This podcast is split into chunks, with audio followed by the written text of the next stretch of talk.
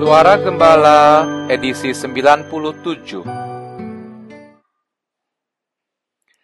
Suatu kali, seorang bapak sedang makan malam dengan keluarganya. Seperti biasa, sebelum makan si bapak memimpin doa makan. Tuhan, kami bersyukur atas makanan ini. Kami menyambut berkat makanan ini dengan sukacita.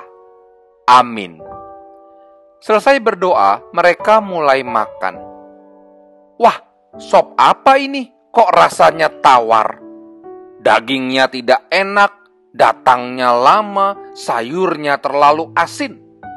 Demikianlah si bapak terus saja ngomel dan protes sepanjang waktu. Melihat hal itu, si anak yang masih kecil bertanya pada ibunya, "Ma, apakah Tuhan pasti mendengar doa kita sebelum makan tadi?" Sang ibu menjawab, "Tentu saja Tuhan dengar." Lalu anaknya bertanya kepada bapaknya, "Pa, apa Tuhan juga dengar kalau papa marah-marah saat makan?" Sang bapak menjawab perlahan, "Ya, sepertinya Tuhan juga dengar, Nak." Dengan cepat si anak lanjut bertanya, "Kira-kira mana yang lebih Tuhan percaya? Doa atau ucapan papa barusan?" Saudara, kadangkala saat kita berdoa, kita berkata-kata dengan begitu manis. Namun begitu selesai berdoa dan membuka mata, sikap kita langsung berubah 180 derajat. Seharusnya kehidupan doa sejalan dengan perilaku dalam kehidupan kita sehari-hari.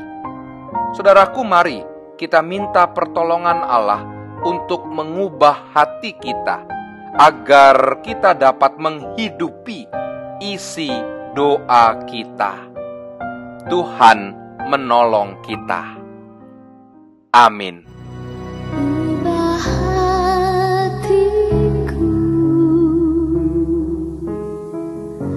Seputih